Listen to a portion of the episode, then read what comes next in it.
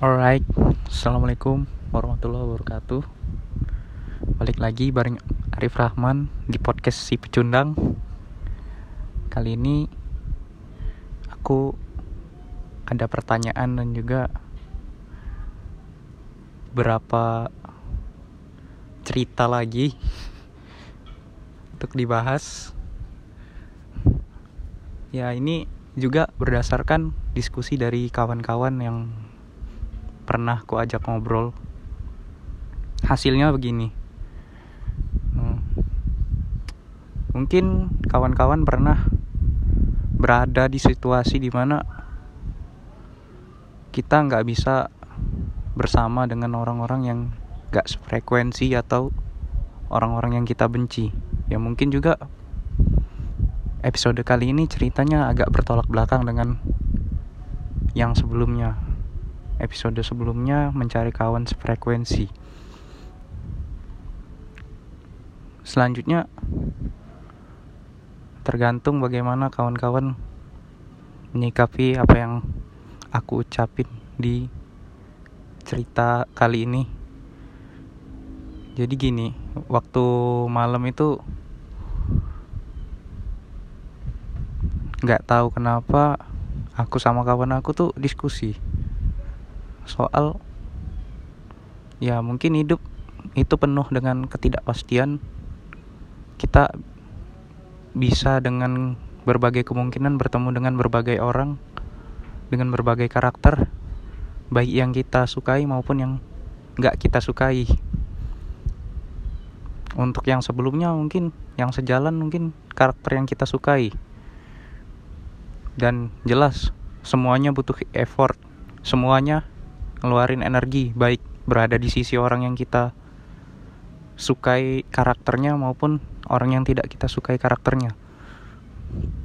Bedanya adalah untuk orang yang kita sukai karakternya, energi kita akan habis pada tujuan-tujuan kita.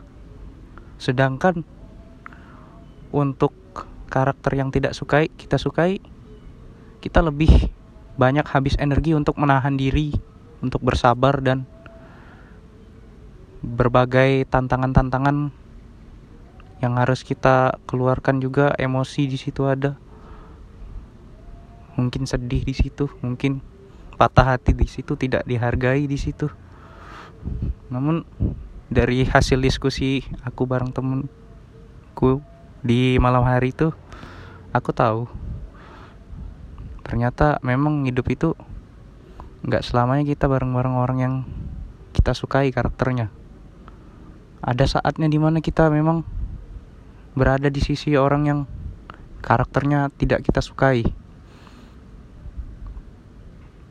Bagaimana caranya agar kita bisa tetap produktif meskipun berada di tempat di mana orang yang karakternya tidak kita sukai? Satu jawaban sederhana adalah sama seperti episode sebelumnya yaitu bertanya. Dengan kita bertanya kita akan mengkalibrasi atau mencocokkan mencocokkan apa yang mungkin cocok antara diri kita dan orang yang berurusan dengan kita yang karakternya tidak kita sukai. Kita selanjutnya adalah kita harus waspada. Mungkin ada pengalaman-pengalaman buruk yang kita alami bersama orang itu, orang yang karakternya tidak kita suka itu ya, maksudnya. Mungkin dari pengalaman-pengalaman itu kita bisa belajar. Kita harus waspada terhadap sesuatu itu. Pengalaman-pengalaman buruk itu. Kita tetap berinteraksi dengan mereka. Kita tetap bekerja sama dengan mereka. Selanjutnya adalah keputusan yang kita ambil adalah dengan tetap waspada dan tetap bekerja sama dengan mereka. Aku yakin mungkin ini tidak semudah yang diucapkan. Iya, aku juga di sini masih belajar untuk melakukan hal itu. Dari sini aku hanya ingin berbagi sudut pandang dari aku sendiri mengenai hal itu.